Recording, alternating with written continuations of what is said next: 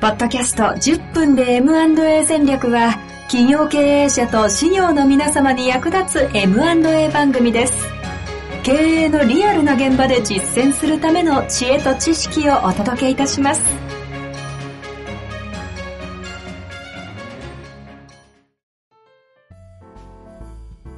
こんにちは、遠藤和樹です。白川正義の10分で M&A 戦略。白川さんよろしくお願いしまおす。願いします。さあ、ということで今日はね、はい前回からの続きということになりますけども、株式譲渡のそうですスキねームを使う際の、え実際え、じゃあち手ょっとその続手続きですね、うん手続きの4、ええプロセス、4段階ある、1まで終わったんでね、1えがえ株式譲渡承認請求というね、話をしたので、聞いてない方そうはでぜひすねねこちら確認していただきたいですけども、次のでそうですね。次のステップは、えっ、と、今度はか株主さんから譲渡承認請求っていうのが来ましたと。そしたら会社が、えー取締役会設置会社においては取締役会で。はいそうでなければ株主総会で、あの、決議をして、その譲渡を承認する、しないっていう選択をしないといけないんですよね。なるほど。うん。あの、大変恥ずかしいこととですね、ええちょっと分かってないんですけど、えあリスナーの方知ってる方はもうそんな話当たり前だろうって いう、ちょっと分かれちゃうと思うんですけおど、うよく会社設立する時とかにも出える、えその取締役会設置にするのかしないのか、どうしますええっていう、あのえ話えにつながる話ってことでえすえよね。えそうですねで。仕組み上、一体どうなってるんですっけえっとですね、これちょっとややこしいかもしれないですんで、きしっかり聞いてくださいね。はい。えっと、もともと株主がいて、そこで株主総会、これが最高の意思決定機関ですよね。はい。そうです機ね。関設計っていう言い方をしますけどね、会社のね。うん、で、そして業務執行するのが取締役が業務執行していくわけですよね、社員さんと一緒にね。はい雇用してね、社員うさんんをうん。うんなので、一番上に株主総会があって、次に取締役会があって、この取締役の代表が代表取締役社長ですよね、普通はね、はで、で、社員さんをそこで雇用して、事業をずっと展開していくっていう、まあ会社の構造になってるんですけうど、んうんうんうん多くの中小企業って株主イコール取締役みたいなことが非常に多いわけですよ。社長が全部うん。これ持ってる。そう。だからつまそうですりね資本と経営が分離していないっていう言い分離して方をしたりしますよね。ええうん、だとしたら、えっと、昔は絶対取締役会って設置していないといけなかったし、うん役員は3人以上必要であるとかねうん。もともと発起人が7人必要だった時代とか、もっと遡れば、あの、出てくるんですけど、なるほどまなあ、るほど割と近い過去で言えば、取締役会三あ取締役3人以上で、監査役を置いて、ちゃんと取締役会を設置ししなさいよっていう風になってたんですけど、 4名体制が最低限。そうですね。最。低、最低4名体制。で、それの人数は当然定款とかで自分で決められるんですけどう、んうんうん。で、これが、あの、シンプルになって、まあ、し役員一人でも会社が作れるようになったんですよね。はい、はい。資本金も一、い前は1000万以上株式会社だと必要だったのが、撤廃されたのと同じように。わ我々が学生の頃の動きですね。そうそうそう。そうすると、おうん僕はもう社会人になってたのか。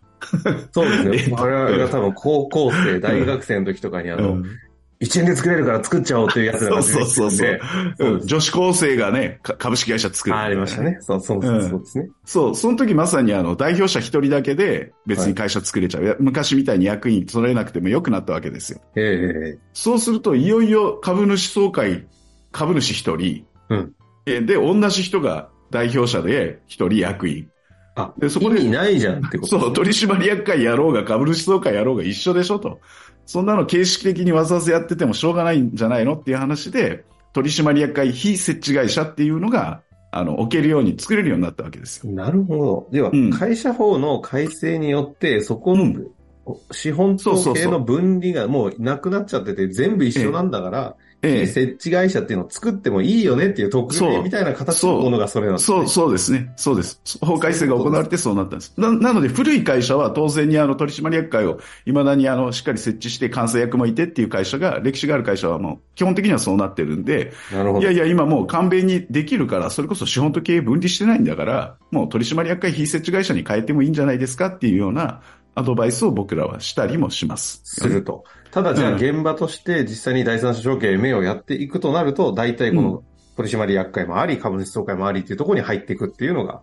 あ、ま感あ、じですかそうまあ、でもね、最近割と、あの、ずっと今の、あの、まあ、手続きは本当に、で、取締役会って基本的には、あの、毎期やるんからですね、決算閉まるたびにえはい議事録作ってって、それめんどくさいよねっていう話で、割となくしている会社は多いと思います、あ傾向なる的ほにどは。。なるほど。うん。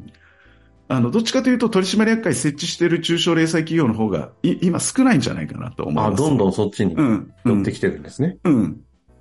で、そうなると、さっきでですねのはい譲渡承認の、どこで承認するかっていうのは、ななので確認をしないといけないです。原則、今の通りですね、取締役会か株主総会でやりますと。はい。で、株主総会だと普通決議を取らないといけないんで、過半数以上の承認があれば、譲渡が承認されるっていう話になるんうでん、す。うん、で、この前終わりがけにちらっと言ったんですけど、承認するなら、な、なんならもう、し承認通知っていうのをわざわざ出さなくても、2週間以上ほっとけば自動承認って言って、あ承認したものとみなされちゃうので、い、いんですけど、これ大事なのが否認する場合なんですよねうん。う。ん、うん、うん。で、取締役会とか株主総会で譲渡承認請求があって否認するって普通あんまりないじゃないんですけど、うん。僕が経験したのだと、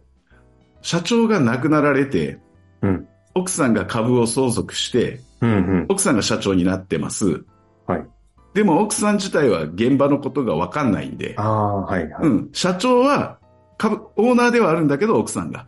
社長はその当時社長の右腕だった専務さんが社長やってくれてます。なるほど。イメージすごい湧きますね。うん。うん。で、そうすると、奥さんが、まあでも株をこれ何らかの事情があって、第三者に承継するしたいと思った時にはいは、い譲渡承認請求をしますと。なるほど。そしてその会社が取締役会設置会社で、社長が、まあ親族外の方がやっている場合にう、ん、うん、うん。いや、その奥さんが売ろうとしてる、譲渡承認請求になはるほどどこに売るかも書いてるわけですから。ライバル会社ですと。えええ社長とバチバチで現場ではやる会社ですみたいな話になった時に、あんな会社に引き継がれるのは嫌だと。社長が考えちゃいましえた。っはい、はい。って。いうう場合に、それは否認させてくださいっていうことがあり得るわけですよね、そういう。今の文脈のストーリーだと全然起きますよね。うん。その時には、2週間以内にとにかく否認するっていう通知を絶対出さないという自動承認されちゃうので、うん、うん。まずいんですけど、まあそれ、そそこは注意しないといけないポイントですね、なもるしほ否ど認するってなったるらほ。ど。うん。まあでもそのぐらい例外的にあったなぐらい。そうそう。うん。なので、まあだから株主と取締役の関係っていうのも、実は、あの、重要なんですよ、ポイントとしてはね。う。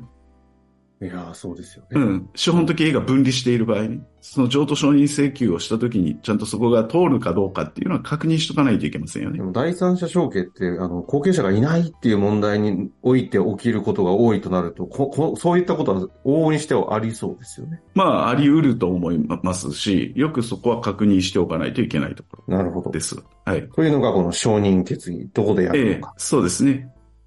で、えっ、と、もし、あ、これも前回ちょっと言いましたけどね、もし否認するなら、自分の会社で買う、もしくは、えー指定買取人って、この人に、あの、ええやってくださいねっていうのははい指定しないといけない。で、その時に、本当に、中小企業の株って価値がないわけだから、そんなに言えば。経営者にとっては重要なものなんですけれども。はい。なので、あの、そういう指定買取人とかが立つかどうかとか、まあ、いろいろと、いろいろとこう、裁判所に供託金を積まないといけないとか、細かな話は出てくるなのるほで、ど。うん、この辺はよくね、あの、弁護士の先生とかにも相談しながら対策していかないといけないところにはなっ今日てはます。そこまでちょっと掘らずにええ、ええ、そうですね。ですよね。はい。どんどん深くなっちゃって。はいはい。で、ままあ、あ行、くと次のステップに入うん、り一ますか、般的には譲渡承認されるという前提のケースがほとんどですから、はい譲渡承認あ請求をありました、譲渡承認の決議取りました、であ、いいですよ、この方に譲渡してくださいっていう通知書を会社からもらいました。うん。そしたら、えっ、と、その通知を踏まえて、契約ですね。売買契約っていうのを結ぶっていうことになります。これ話が、あの、結局何回にもわたってしまいそうなんですけど、ちょっとどうしても気になるんで、あのえ質問なんですけど、基本的にやっぱり譲渡承認が、あの、帰結されることは意外とないっていう前まあまあまあ提でしたけど、うんじやっぱそんなもんなんですね。まあまあ株式が分散してる場合、なんか、第三者証券の株のこの買い取り問題で、ひもうそこがうまくいかなくて、ぐだぐだになるのかなといういやい話やなのかないやいとや思ってたんですけど、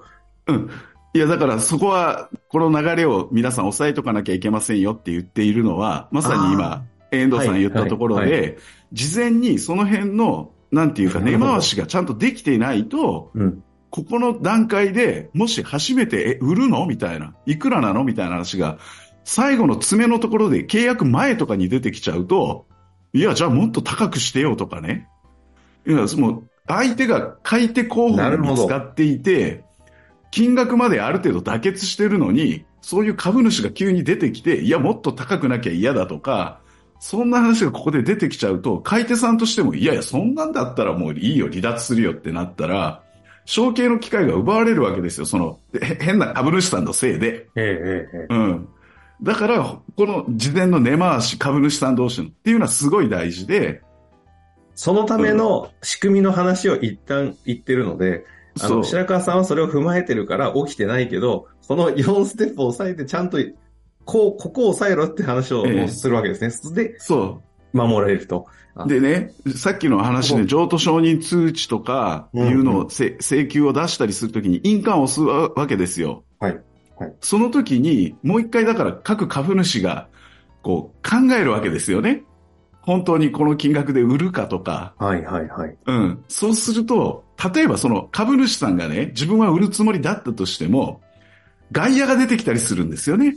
いや、お前もっと高く売れんじゃないのとかまあ、。なんか大体奥さんとかね、あの、現れたり、そそううねですよね。うん。そういう話が出てきたときに、いちいち印鑑をつくプロセスがいっぱいあると、ああえちょっと言葉でよよくないかもしれない。考える機会を与えてしまうわけじゃないですか。なるほど。じまあゃ、だじゃだから大事なんだけど。ど、ううん。なので、あある意味最初から一本化しとけばね、特定の株主さんにも集めとけば、そんな段階をいちいちこう、たくさんの人が、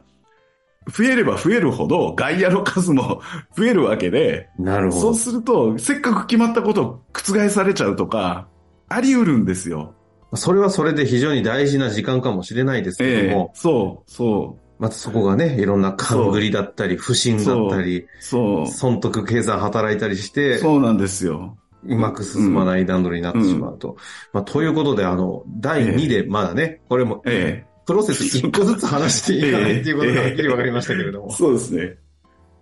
まあ、そうということで、今日もは、う、うん、もう一回やろうじゃあ、次も、もうちょっとその株券発行会社、不発行会社っていう話もちょっとしといた方がいいんで。ということですね。徐々うにんか、やっぱりこの、話していくうちに、この番組、あの、会社法の前提を伝えないと伝わらないものがあるということが ね、分かってきましたので、はい。では、第3、4ステップ楽しみにしていただけたらと思います。承認決議の話でしたね。ありがとうございました。ありがとうございました。本日の番組はいかがでしたかこの番組では白川正義の質問を受け付けております。番組内の URL からアクセスして質問フォームにご入力ください。たくさんのご質問お待ちしております。